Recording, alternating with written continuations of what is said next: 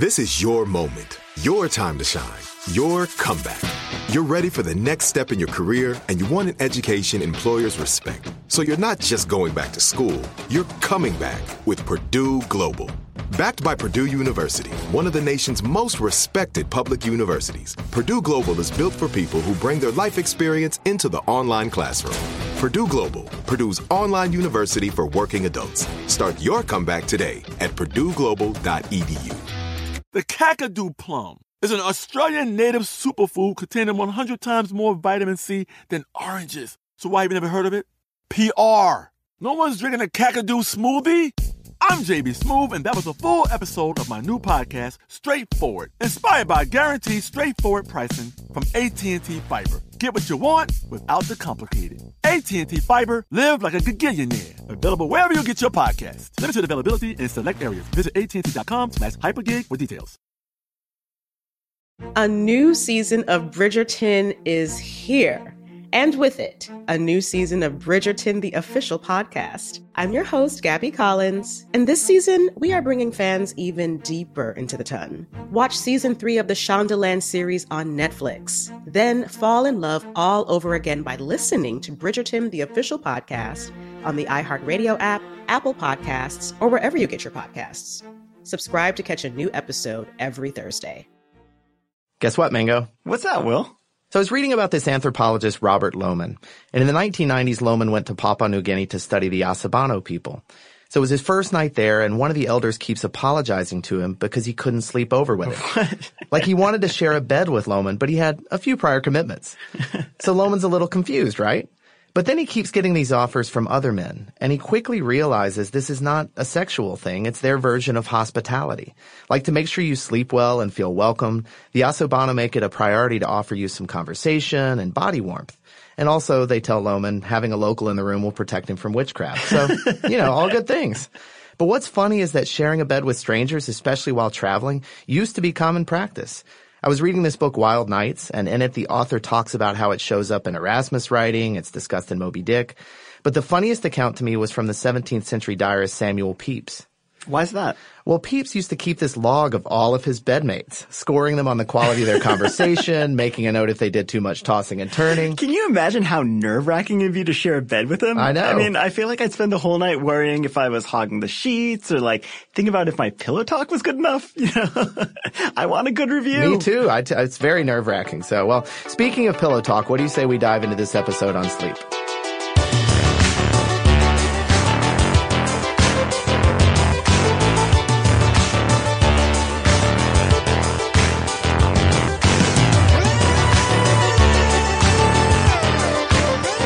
Hey there, podcast listeners. I'm Will Pearson, and as always, I'm joined by my good friend Mangesh Hattikudur, and you're listening to Part Time Genius. Now, we've got a fun show today. We're discussing a topic that you know frustrates me, Mango. Uh-huh. Sleep. I have never been a fan of sleeping. I'm definitely in the camp of people who would totally take a pill if I could avoid it altogether. I've always been this way, even in first grade when Miss Pritchett made us declare our favorite animal. You know what animal I chose? The giraffe. Why? Not because it was tall, not because it could slam dunk with ease, because they only have to sleep a couple hours of night. How sad is this? that that really was like sad. the reason that I chose it. And I've always wondered if humans will ever be able to avoid sleep entirely. So we're going to get to the bottom of this. Are you ready? I mean, like the very bottom. We're going to figure this out because I, I, I need to know if I'm going to have my never sleep again dream come true. But, uh, but we've got so many other fun things coming up in the show as well. We'll take a look at what happens in our brains when we're sleeping, what happens in our brains when we're sleeping in a new place or when we're staring at a cell phone before we sleep. We've got our part-time genius quiz with a couple of Zumba instructors. Zumba instructors. Right. Okay. That's of, this is awesome.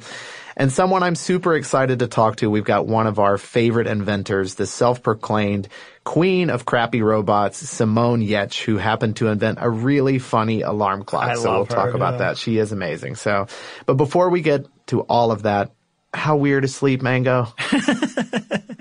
I know. I mean, the way we talk about sleep is really funny. Like, people used to wear it as this badge of honor how little they slept.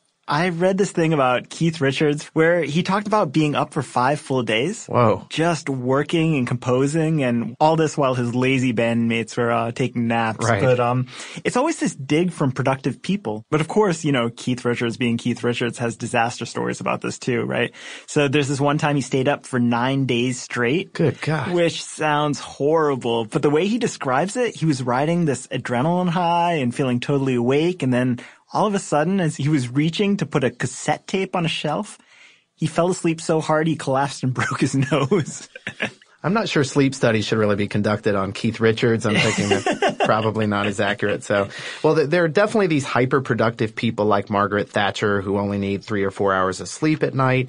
She needed so little sleep and she was so committed to being the best informed person in any room. She'd stay up and read into the late hours, but then she'd be up again at five in the morning to listen to the British Farm Report. And of course, all her staff was constantly exhausted trying to keep pace. I know. Sleep doctors actually claim she's got this rare genetic mutation that allows her to function on less sleep, and it affects about 1% of the population. But it's funny, I, I read this beleaguered quote from her husband, Dennis, in the BBC. Dennis? I know, You just honestly, made that up. I didn't even know there was a Dennis Thatcher until I read this piece. But his greatest contribution to the Republic seems to be trying to get her to sleep. Like, every once in a while he was observed desperately reminding her, woman, bed. Was he, was he a caveman or I something? guess he Okay. talked that way. of course, my, you know, my other favorite Margaret Thatcher fact, and that's in the late 70s when she went to this economic summit in Japan. The country tried to supply her with 20 karate ladies as Karate bodyguards.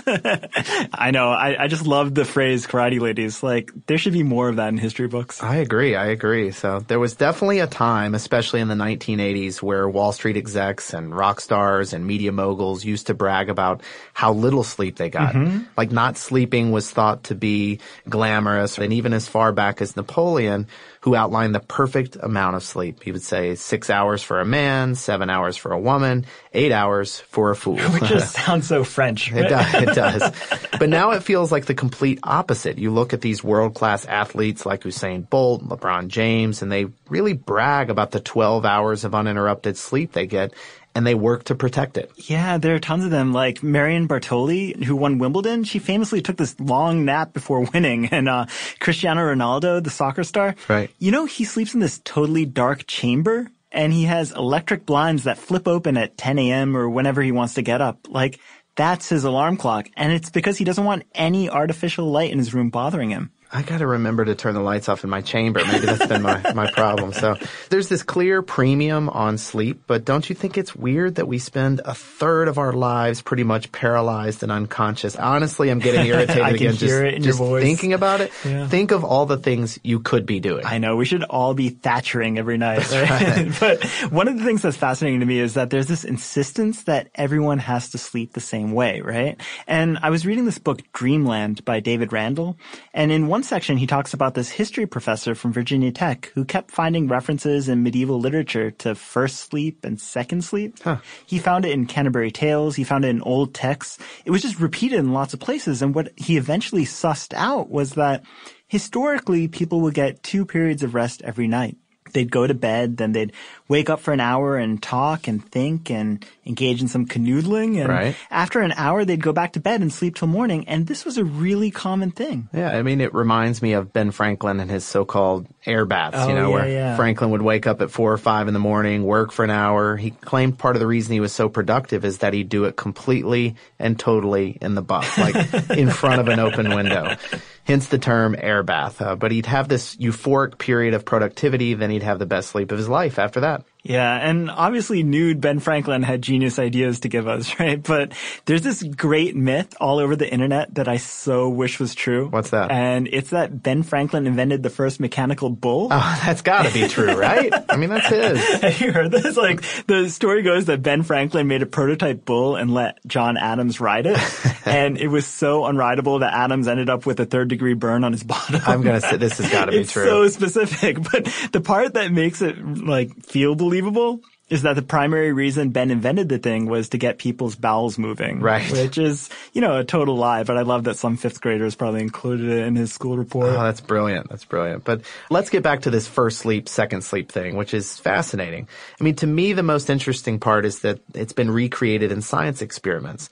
Like when people are isolated from their screens, humans actually return to this natural human sleep pattern. And it brings up all sorts of questions about our circadian clocks. But let's take a step back and talk about that. I mean, we all know our bodies have a natural clock or what we call a circadian rhythm. Mm-hmm. And as part of that 24 hour cycle, we know we get tired at night, then we wake up in the morning. But why have we evolved to do any of this? I mean, it seems like just the act of going to sleep must have been so dangerous for our ancestors not wanting to be eaten by predators. In fact, there's this, this well-known sleep researcher at the University of Chicago named Alan Rechtschaffen who said, if sleep doesn't serve an absolutely vital function, it's the greatest mistake evolution has ever made. So there's huh got to be a really good reason, right? I mean, there is, right? There's strong evidence that sleep is important for our nervous system and our immune system, but the latest research on what's happening in our brains when we sleep is some of the most compelling. There's a tendency to think of sleep being this time when our brains are inactive. It's actually the opposite. Without getting too deep into it, we should probably run through the five stages of sleep. Okay. So the first and second stages are really light. And in fact, the first stage is so light that you might not know that you're sleeping. But by the second stage, your brain starts pinging out some sleep specific waves. These are just flashes that last a few seconds at a time. Then the third and fourth stages move into this deep sleep and your brain starts sending out these long rhythmic bursts called delta waves. This is where you start floating away from consciousness. And in the fourth stage particularly, that's where you can get disoriented. So I don't know if this has happened to you, but if you've ever had sleep drunkenness, like if you've ever woken up at the wrong cycle and felt totally groggy, that's because you were interrupted in the fourth stage. Oh, you're, you're, saying this all in such a soothing voice. I think I need to share a fact about waking people up in that fourth stage. So there are actually all these ridiculous alarm clocks meant to wake up really heavy sleepers. Uh-huh. Like we've got Simone Giertz later today who made one of the funniest alarm clocks I've seen.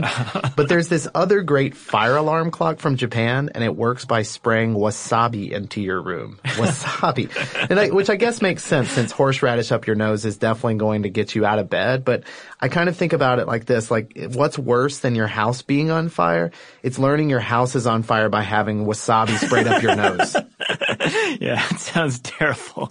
But let's get back to the stages because there's okay. only one more. Okay, sorry right? about the, for, for the uh, for the interruption. so we've gone over the first four where your brain waves have gradually slowed down, your body temperature has dropped, and you've gradually become immobile.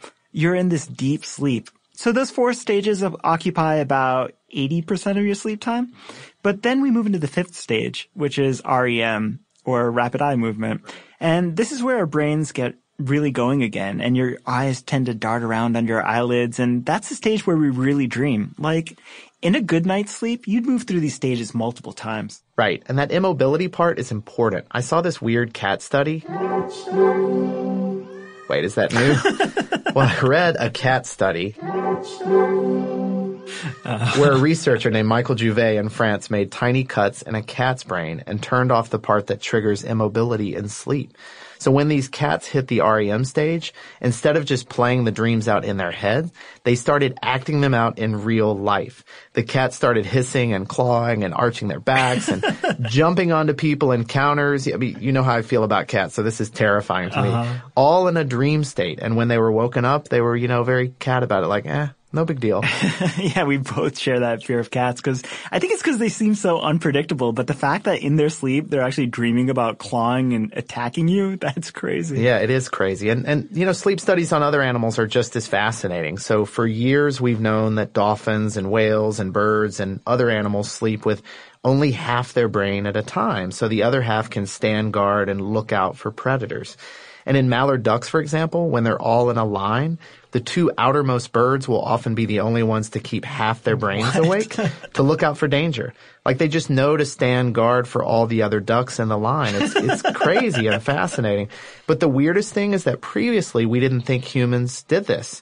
But it turns out we do. There's this thing called first night effect, which happens when we stay in a new place. Our brains revert to their animal instincts and they go into survival mode to make sure nothing fishy is going huh. on. So instead of sleeping restfully, your brain takes turns allowing one half of your brain to sleep while the other half of your brain stays more aware of its surroundings. It's why you don't get a great night's sleep in your first night or a hotel or somewhere else new. So, and strangely, the effect is almost completely gone by night two. That's so crazy.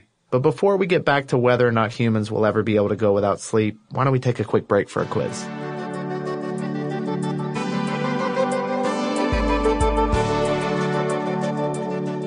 Okay, Mango, so who do we have on the line to play with us today? Today we've got two part-time Zumba instructors on the line, Stacy and Gitanjali. Zumba, this is exciting. I know, super exciting. When we put out a call for Zumba instructors, we didn't know what to expect, but uh, we've got two really good ones on the line. So our first one uh, works in corporate communications by day and is a Zumba instructor at night. Gitanjali, welcome to Part-Time Genius. Thank you. And our other one is a voiceover actor by day and a Zumba instructor at night. So Stacy, welcome to Part-Time Genius. Hi.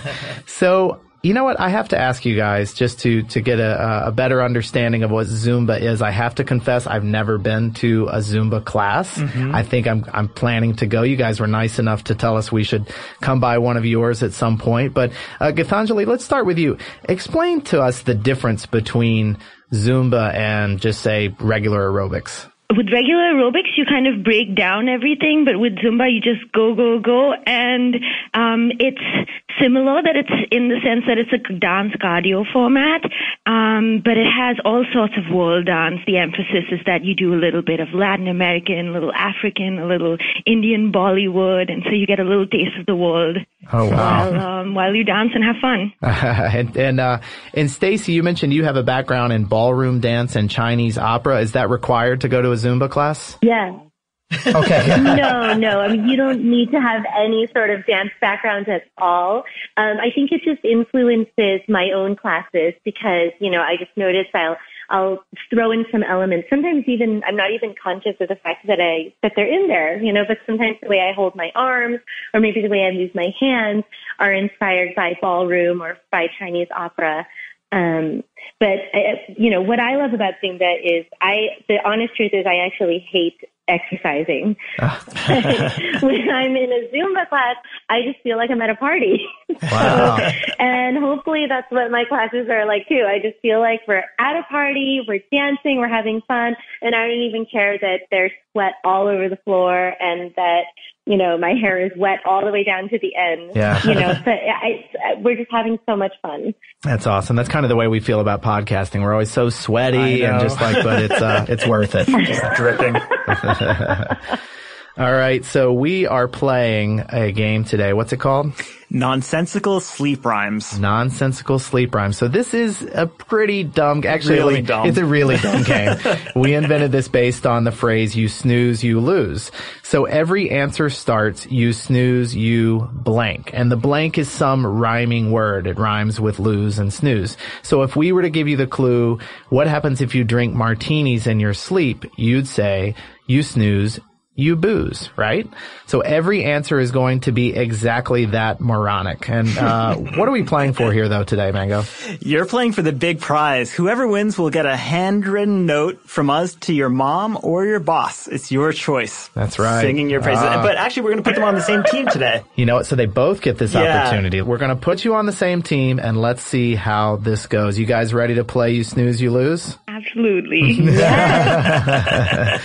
All right. So Gitanjali, we're going to start with you. If you have any problems, though, we're going to throw it to Stacy, and then we're going to go back and forth. And our goal is for you guys to get all nine of these correct. Let's go quickly. You ready? Here we go.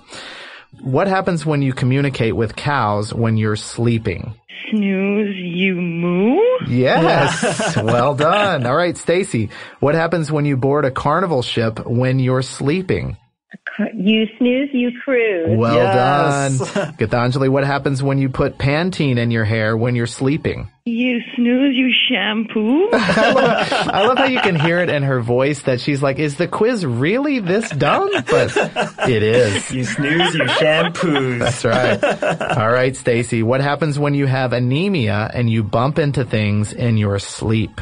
You snooze, you bruise. Man, you guys are so good at this. Four out of four so far. All right, Gitanjali, what happens when you start attaching things with a bottle of Elmer's in your sleep? you snooze, you glue. Now said with confidence. She's bought in. I know. All right. All right, Stacy, what happens when you sneeze in your sleep? I like this one. You It's so dumb. You snooze, you. Oh no, I'm blanking. You sneeze, you snooze, you. What sound do you make when you sneeze? Oh no, I'm blanking. You guys really help me. Aha! It's well, it's not a z. It's a you snooze, you achoo. Yes. Oh my god. you at choose. No, I have no idea what is it. That's it. You got it. You got it right. All right, we're coming back to you, Gitanjali. Here goes. What happens when you play a buzzing kid's instrument in your sleep? you snooze, you uh, caboose. What is that? It's a Um, really Stacey? simple instrument you put to your mouth and sounds. Kazoo? Yeah. You got it. You snooze, you kazooze. All right. This is the dumbest quiz. Every time we do a quiz, I'm like, they can't get any dumber, and this may be the dumbest. But we set the bar lower. we do, we do. All right. Stacy, number eight. What happens when you construct an Inuit shelter in your sleep? You snooze, you igloo. Well done. All right, to bring it all home. Let's see. You guys can. Uh, well, we'll let Gitanjali answer this one. What happens when you dine with pandas in your sleep? Oh my goodness. Think about what they no might idea. munch on. Oh, you snooze, you bamboo. Yes, nine out of Nice nine. job. That was a tricky one. It was really Oh. dumb. That's right. Our uh, our hands are going to be pretty tired from writing these notes. This is great. Well, Yeah, well, we're not only sending them home with notes, we're also going to be mailing them a Candwich, which is the number one peanut butter and jelly in a can on the market. So Wow, if for you love sandwiches and things that are stored in pop top containers, you loved Candwiches. are they one of the sponsors or something? no, something? no, no. we It's just, we love just candwiches. Want to promote them. That's awesome. Well, we will have to check out a Zumba class. You guys have us sold on this. Gitanjali and Stacy, thank you so much for joining us on Part Time Genius. This is it. Your moment. This is your time to make your comeback with Purdue Global. When you come back with a Purdue Global degree, you create opportunity for yourself, your family, and your future. It's a degree you can be proud of, a degree that employers will trust and respect. Purdue Global offers working adults like you over 175 flexible degree programs to meet your specific career goals. These include associate, bachelor's, master's, and doctoral degrees and certificates. Purdue Global degree programs range from nursing to business to communication and more. Whatever your interest, we have the degree that will move you forward. You have the knowledge, you have the experience. Now it's time to get credit for the work you've done and earn the recognition you deserve with Purdue Global, Purdue's online university for working adults. You know you're worth it. We do too. So don't wait another second to get the degree that will take your career to the next level. Start your comeback today at purdueglobal.edu. A new season of Bridgerton is here. And with it, a new season of Bridgerton, the official podcast.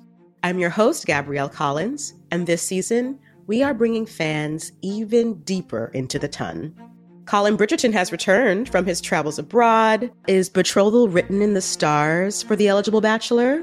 Meanwhile, the ton is reverberating with speculation of who holds Lady Whistledown's pen. We're discussing it all. I sit down with Nicola Coughlan, Luke Newton, Shonda Rhimes, and more to offer an exclusive peek behind the scenes of each episode of the new season. Watch season three of the Shondaland series on Netflix. Then, fall in love all over again by listening to Bridgerton, the official podcast, on the iHeartRadio app, Apple Podcasts, or wherever you get your podcasts. Subscribe to catch a new episode every Thursday. Hey, girlfriends, it's me, Carol Fisher. I'm so excited to tell you about the brand new series of The Girlfriends. In season one, we told you about the murder of Gail Katz at the hands of my ex boyfriend Bob. At one point, a woman's torso washed up on Staten Island and was misidentified as Gail. She spent nine years in Gail's grave, and then she just disappeared. It's almost like it's become this moral obligation to find her. And that's what we're going to do find this missing girlfriend and tell her story. With the help of some of your favorite girlfriends from season one, like my producer Anna, Oh my God. my friend Dr. Mindy Shapiro, Hi, it's Dr. Shapiro, and I'd like to speak with the deputy medical examiner. and of course, Gail's sister Elaine Katz. Having no closure, it kills you. Join us as we try to solve a 35 year old cold case. It's not going to be easy, but it's going to be one hell of a ride. what? I can't believe this. Listen to season two of The Girlfriends, Our Lost Sister on the iHeartRadio app, Apple Podcasts, or wherever you get your podcasts.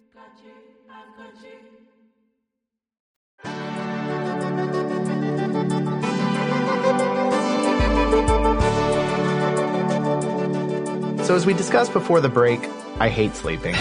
I don't know why we have to do it. It feels extravagant and lazy and a perfect waste of time. So, convince me, Mango. Why do we need sleep? well, it sounds like a tall order, but the first thing is that our brains are using it for some major memory consolidation. Like, just think about all the things that happen during a single day. Every time your brain learns something, which is pretty much every waking second, the connections between your neurons are strengthened and new connections are created. But if you stop and think about how many short-term memories your brain is creating in I don't know, like a 12 or 14 hour period, it's staggering. Yeah. So our brain needs a way to sift through all that information and file away the important learnings. And there are all these experiments that confirm this. Like there was this uh, Harvard study where kids were trained to catch a ball in a cone.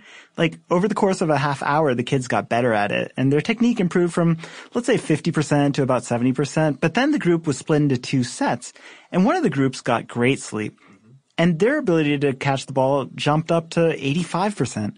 But the other group, which I guess was just pestered through the night or allowed to stay up and watch movies or something, they got poor sleep and their rate dropped to below 50%, which is worse than where they started oh, from. Wow. And that's because their brains didn't have time to reprocess that information. And actually there's a rat study. Rat study. there, there, are a lot of cat and rat studies, so get used to it, listeners. But in trying to understand sleep, listeners looked at how clusters of neurons worked in rat brains. And the same neurons that lit up when a rat was awake and learning a new task, those lit up again at night. It's like they were replaying these learnings over and over. Which is, which is fascinating. But the thing is, those clusters were lighting up super fast in their dreams. So mm-hmm. let's say it took the rats a couple of seconds to walk over and pick up a piece of food in their sleep, that same brain activity would only take a fraction of a second. It's like because your brain isn't juggling between all the distractions of when you're awake, it's able to process these things that much faster. And in replaying these events, it turns your important memories into long-term ones. you say important memories, like getting food is a really memorable one for a rat. It is. What yeah. are the unimportant ones? Well, that's a good question, but there are so many little things we don't really need to commit to long-term memory. Like you were saying, the millions of things that happen in any given sure. day, right? And we know that it would be too taxing for our brain to hold on to everything. So our brains are really good at cleaning themselves out at night and purging the insignificant ones. There's a team of researchers from the University of Wisconsin-Madison that recently found that our brains actually shrink during sleep. Huh. Isn't this unbelievable? That the number and size of our brain synapses shrink by as much as 20% in the mice that they looked at. Rat study. no, no, no. These were not rats. They were mice. But this is how our brains deal with all the information we've learned in a day, which allows us to wake up and start fresh the next day. You know, this makes me think of those people with insane super memories, you know, the people who remember every single detail in their lives. And I wonder if that's actually related to a sleep disorder. Yeah, it, it, would be complete torture to have this happen. I know there are people like this. Fortunately, I can barely remember each time I get a snack from the snack basket, which, I don't know, maybe this is unfortunate because maybe it explains the seven granola bar wrappers sitting right beside me.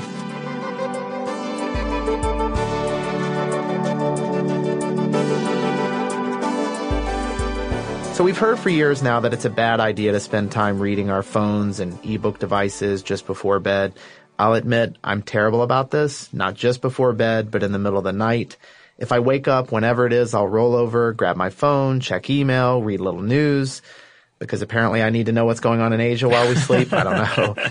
But this is really not good for my sleep, is it? Yeah, I'm, I'm pretty bad about this too. And it all comes back to our circadian clocks. Like, as humans, we're obviously wired to get sleepy after the sun goes down and wake up when the sun comes up. But if we're exposed to too much blue light in the evening, that can delay the release of our melatonin and throw off our clocks. And speaking of circadian rhythms, I have to tell you this thing I read about Monday Night Football. Uh-huh. Apparently when East Coast teams play on the West Coast, they have a massive disadvantage because the West Coast teams are just more awake.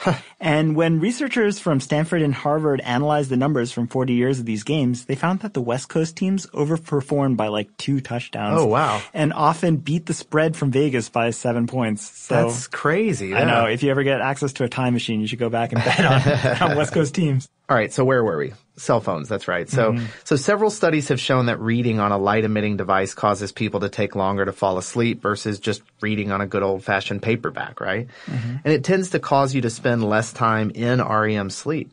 But the weirdest part to me was that even after a good night's rest, like say eight or nine hours of uninterrupted sleep, those who read on devices woke up sleepier. I did finally change my phone to the night shift setting. I kind of just because I like saying my phone is on the night shift after 10 feels so p.m. productive. It really does. So it adjusts to the warmer end of the spectrum and stays that way through the night. So Uh-huh. I'm still game in case there's a good news story from Asia at 3 a.m. So, but let's talk about something else that supposedly affects people's sleep, and that's food. I Mhm. feel like we're scientists because in our own studies we found that sometimes people don't sleep well after they eat, I don't know, say the all-star breakfast from Waffle House at midnight. And that effect seems to be more profound on 38 year old bodies than it was on 20 year old bodies. Definitely, definitely. But our studies show that it was totally worth the 3 a.m. discomfort, even if our participants, being us, may not have agreed at 3 a.m. Yeah, that's just good science. You But bet it is. Let's talk about dreams specifically and this long held belief that certain foods make us dream crazier dreams. Mm-hmm. Like, you know what's funny is that I never realized people blamed food for bad dreams until I started reading Garfield books in second grade. Garfield. It was a real education. Garfield made me realize that A, people hate Mondays. They definitely hate Mondays. B, if you eat too much lasagna or spicy foods late at night, it can give you crazy dreams about, I don't know, lasagna. You might have been better off studying your science from somebody other than Garfield, but, uh, uh, you know, anyway. But I'm certain there will be listeners who disagree with this, but there doesn't seem to be a lot of evidence that certain foods cause bizarre or disturbing dreams. At least there aren't a lot of studies that show this conclusively. Yeah, you know, I, I'm the worst at this. Like, I don't really remember most of my dreams, and I don't really remember having nightmares as a kid. Isn't that weird? Well, maybe your dreams aren't scary because 90% of your diet is cereal. So, although cereal does contain the number one thing people blame for crazy dreams, and that's dairy. Actually, I always thought of it as being spicy foods, but spicy foods come in second for most people claiming they have crazy dreams because of food. So maybe your crunchy sriracha flakes, that's the deal? Gotta start the day right. I can't even think about two wet scoops of sriracha in Oh. a box. but don't you wonder why we dream and, and what's the evolutionary purpose? Well, we of course have to mention Freud. He thought we dream as a way of thinking through our subconscious desires. Yeah, and while that might happen sometimes, most of the time we're dreaming about real life experiences. And so these are the dreams you're not necessarily going to remember because they're not all that exciting. But as we discussed, they're important because they help you sort through your experiences and figure out what's important to take away from them. And that's all going in the non-REM phase. But those REM dreams, the crazy ones that you're likely to remember, why in the world would we need to remember these? Well, even those can be useful from an evolutionary perspective because even though they're really strange, they do help us think through all the possibilities of dangerous scenarios from this really safe state. But they seem real, right? And that's because the brain activity in REM sleep is really similar to that of an awake brain. Okay, but you remember the dream I was telling you about where Michael Stipe and the Harlem Globetrotters and I were deep sea fishing and Michael got mad and threw a fish at me, hit me right in the chest. So that was somehow useful? Super useful. I mean, I, I don't have answers for you, Will, but, uh, I can tell you we're at the part of the episode that we want to give out a part-time genius Oh, right, award. yeah. This episode, I thought it'd be good to give it to someone who literally dreamed something genius in Good their idea. sleep. Good idea. And so initially I was thinking maybe Paul McCartney, who came up with the tune for the song Yesterday in a Dream. But I thought it might be even better if we gave it to Dmitry Mendeleev, who came up with the idea for the periodic table while snoozing. You know, it's been a while since Mendeleev won an award, so I think that we should uh, we should do it. I second that nomination. Congratulations, Dmitry Mendeleev. You have won this episode's part-time genius award. So I know we normally like to write a letter to our award winner's mother or boss or someone else close to them, but considering Mendeleev, his mother, all his bosses, and pretty much anyone else he would have known would be dead now, why don't you just say in his honor, we'll write a note to the American Chemical Society saying, keep up the good work. Brilliant.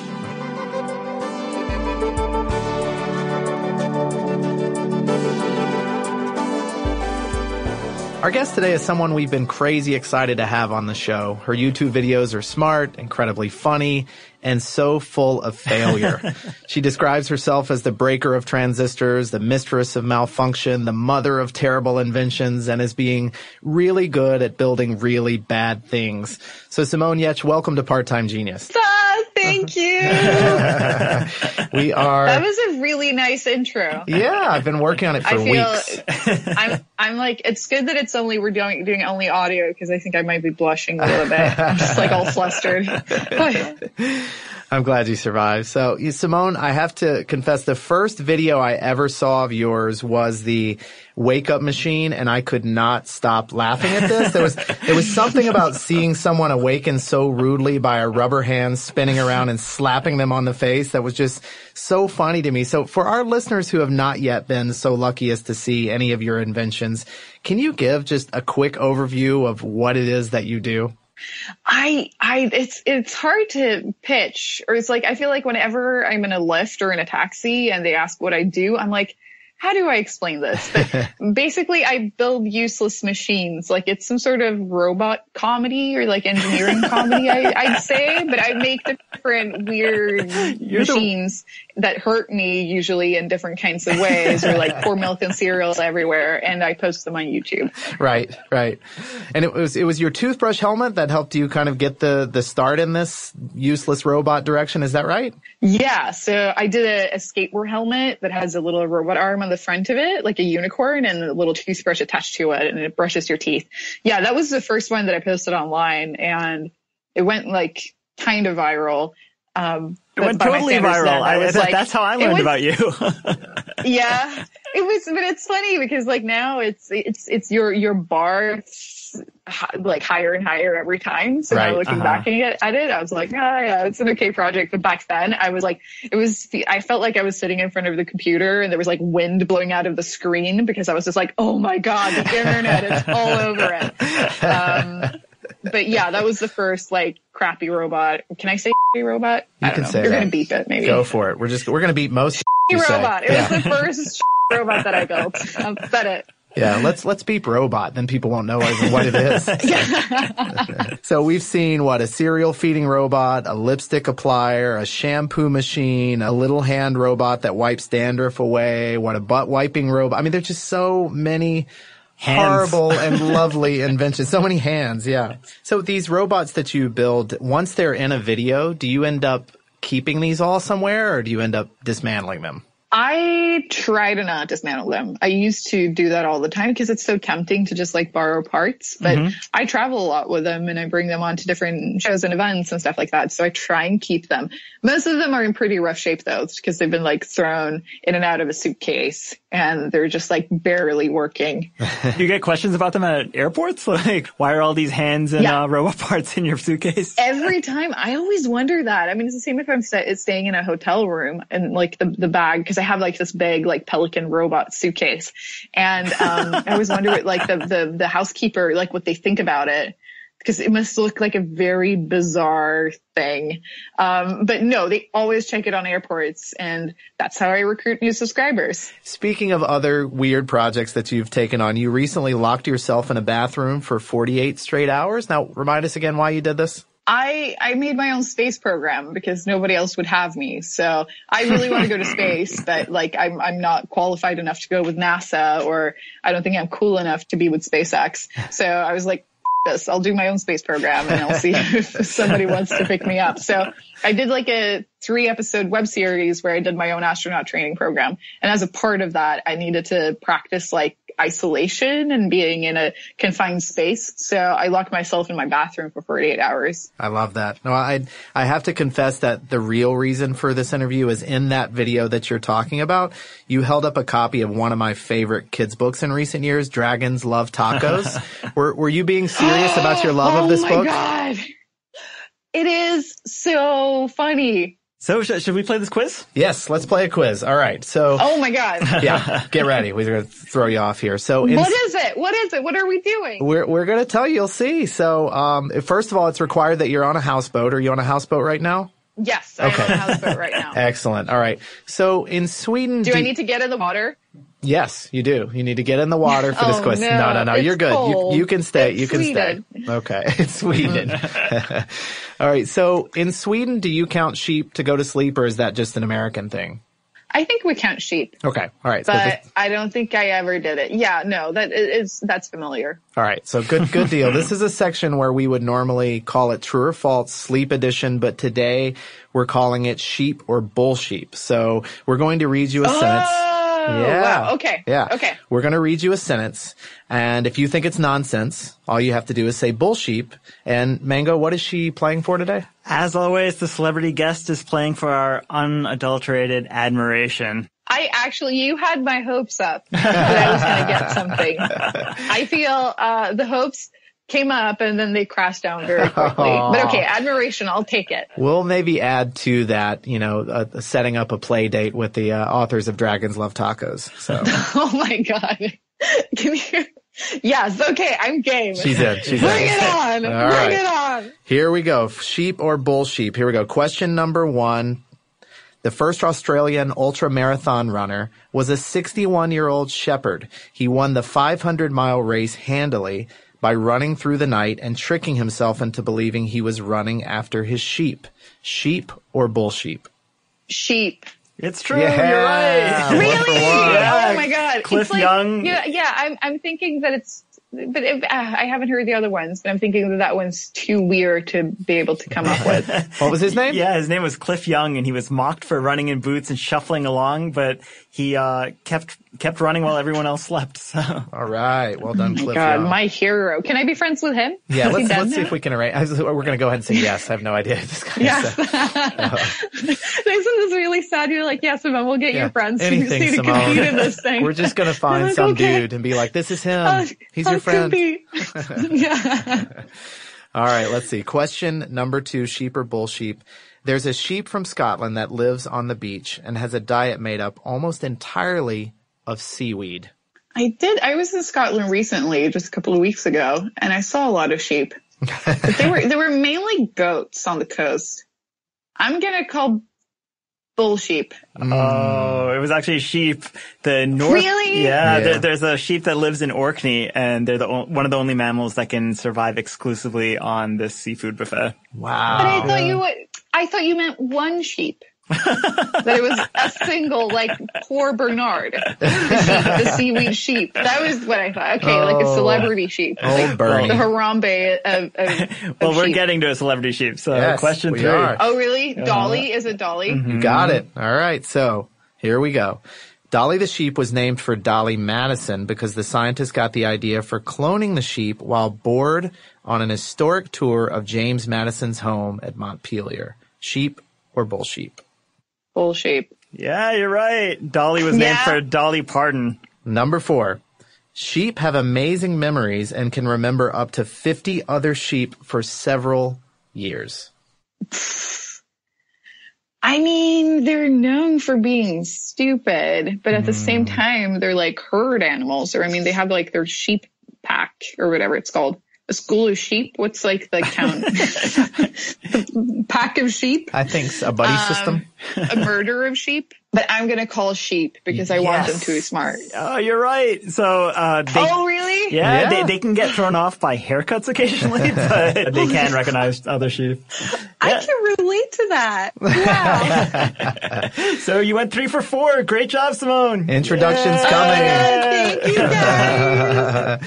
So if you've not seen Simone's videos, definitely check them out because her name has a crazy Swedish pronunciation. Uh, her last name is actually spelled G-I-E-R-T-Z, but we've included the link in the show description. So Simone, thanks so much for joining us today and thanks for putting smiles on so many faces with all of your nonsense.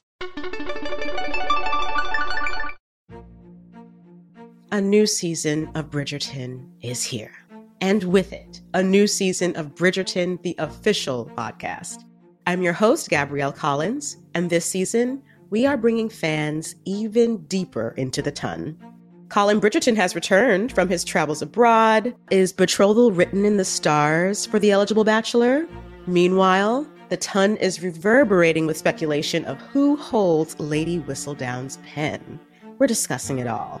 I sit down with Nicola Coughlan, Luke Newton, Shonda Rhimes, and more to offer an exclusive peek behind the scenes of each episode of the new season.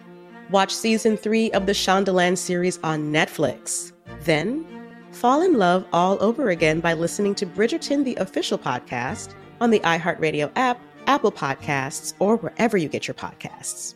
Subscribe to catch a new episode every Thursday. Hey, girlfriends, it's me, Carol Fisher. I'm so excited to tell you about the brand new series of The Girlfriends. In season one, we told you about the murder of Gail Katz at the hands of my ex boyfriend Bob. At one point, a woman's torso washed up on Staten Island and was misidentified as Gail. She spent nine years in Gail's grave, and then she just disappeared. It's almost like it's become this moral obligation to find her. And that's what we're going to do find this missing girlfriend and tell her story. With the help of some of your favorite girlfriends from season one, like my producer Anna. Oh my God. My friend Dr. Mindy Shapiro. Hi, it's Dr. Shapiro, and I'd like to speak with the deputy medical examiner. And of course, Gail's sister, Elaine Katz. Having no closure, it kills you. Join us as we try to solve a 35 year old cold case. It's not going to be easy, but it's going to be one hell of a ride. what? I can't believe this. Listen to season two of The Girlfriends, Our Lost Sister on the iHeartRadio app, Apple Podcasts, or wherever you get your podcasts. Bring a little optimism into your life with The Bright Side, a new kind of daily podcast from Hello Sunshine, hosted by me, Danielle Robay. And me, Simone Boyce. Every weekday, we're bringing you conversations about culture, the latest trends, inspiration, and so much more. Thank you for taking the light, and you're going to shine it all over the world, and it makes me really happy. I never imagined that I would get the chance to carry this honor and help be a part of this legacy. Listen to The Bright Side on America's number one podcast network, iHeart. Open your free iHeart app and search The Bright Side.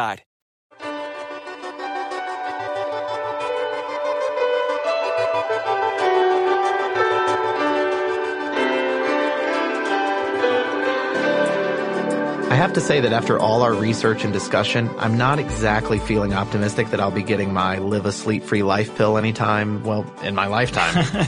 I mean, you could Balzac it and have 60 cups of coffee a day, or uh, if you don't love that caffeine crash, there are pills that can keep you up for maybe 30 hours at a time without much of a drop off.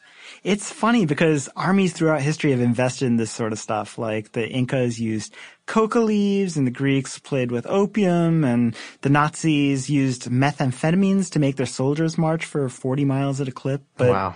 there are always these massive negative side effects, right? And even today we're searching for that cure. Like there's this drug modafinil and some army officers and even some presidents have been rumored to take it to work longer. And while it's used in the field, supposedly it can make you overconfident and even though you're fully awake, you might be more prone to making bad decisions. So there's still research to be done. But for the most part, you're right. Sleep is still this completely opaque thing. And it's strange that while we know that not sleeping will eventually kill you, we still don't understand why.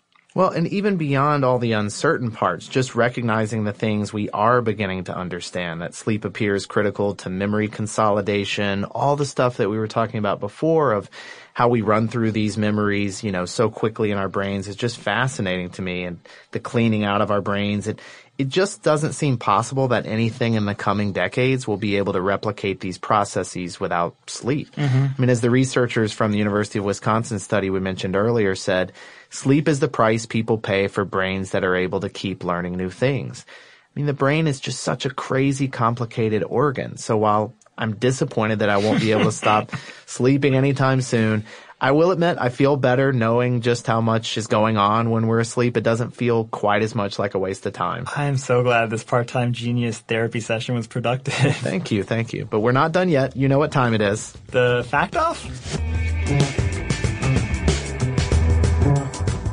You bet it's that time of the show where we get to throw out some of the crazy fascinating things we learned about sleep that we didn't get to mention yet. All right, Mango, you first. So I know we talked about Keith Richards at the top of the show and his self-reported nine days of staying awake, but the record for the longest period without sleep is 11 days. 11 days? I know, and it's set by a student in California named Randy Gardner way back in 1964. And what's cool about it is that the local paper mentioned he was going to try to set this record, and when scientists at Stanford got wind of it, they documented it. So there's all this documentation of Randy getting worse and worse at math problems as he stayed up and getting increasingly paranoid and getting annoyed by the people who'd promised to help him stay up this long. I mean, 11 days is a long time. It's an insanely long time. I know. And, uh, somehow Randy pulled it off. Um, he was doing it for a science fair project, which I don't even know if he won, but that part's never mentioned. I love that this kid comes up with the idea and rather than people around him being like, it's a horrible idea to stay up for 11 days, like Stanford people and the paper and everybody like, do it, let's study this. yeah, I'm pretty sure I haven't gone that long without a Snickers bar, much less my sleep. So, all right, here's a fact. So in Finland, they celebrate National Sleepyhead Day on July 27th. It's a tradition that dates back to the Middle Ages, actually, and the idea is that the person sleeping the latest that day would be the least productive member of the family that year. So it was decided that whoever the last sleeper was would be woken up by throwing them into a lake or a sea or just by throwing water on them. and it's particularly great because the townsfolk will throw local politician into the water and everybody just gets behind it. I like it. Um, so you know Dr. Spock, the child psychologist? Yep. In one of his early books, he has this weird suggestion for making sure your toddler doesn't leave their crib. And basically he advises getting a badminton net, cutting it in half, sewing it so it's twice as tall, and then wrapping it around the crib to form a baby cage every night. How crazy is that? Yeah, the badminton net is the weirdest part. Like, why not a tennis net or 15 ping pong nets? So I, I don't know. Right? All right, here's another one.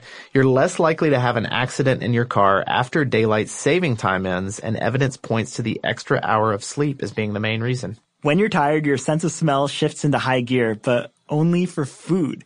So it's actually why you can't control yourself around midnight feasts late at night. Oh, that's good. All right. All right. Well, people who grew up with color television tend to dream in color. But older people who grew up with black and white TVs and movies, they actually are more likely to be dreaming in black and white. I'm guessing uh, millennials dream in GIFs. Yeah, exactly.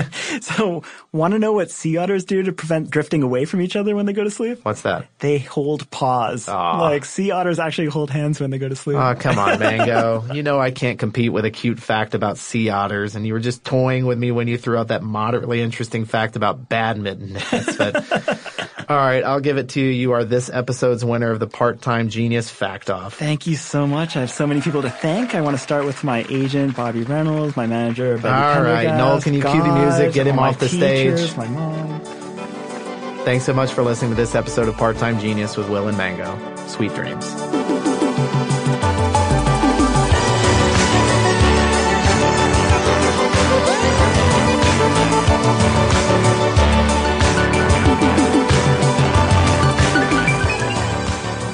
Thanks again for listening to Part Time Genius. Be sure to subscribe wherever you listen to your podcast. And because we're a brand new show, if you're feeling extra generous, we'd love it if you give us a rating on Apple Podcasts. Part Time Genius is produced by some of our favorite geniuses. It's edited by Tristan McNeil, theme song and audio mixing by Noel Brown. Our executive producer is Jerry Rowland. Our research team is Gabe Luzier, Lucas Adams, Autumn Whitefield Madrano, Austin Thompson, and Meg Robbins. Jason Hoch is our chief cheerleader.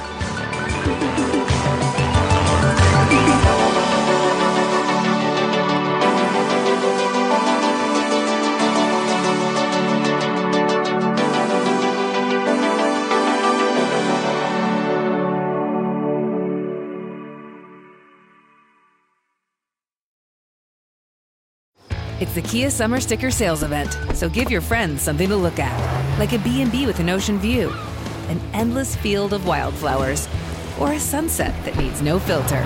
Make this a summer to share and save with a capable Kia SUV or powerful sedan. See your local Kia dealer or visit kia.com to learn more. Kia, movement that inspires. Call 800 334 Kia for details. Always drive safely. Sale applies to purchase of specially tagged 2024 vehicles only. Quantities are limited. Must take delivery by 7824. A new season of Bridgerton is here. and with it, a new season of Bridgerton, the official podcast. I'm your host, Gabby Collins, and this season, we are bringing fans even deeper into the ton. Watch season three of the Shondaland series on Netflix. Then fall in love all over again by listening to Bridgerton, the official podcast, on the iHeartRadio app, Apple Podcasts, or wherever you get your podcasts. Subscribe to catch a new episode every Thursday. Hey, girlfriends, it's me, Carol Fisher, back with another season of the global number one podcast, The Girlfriends.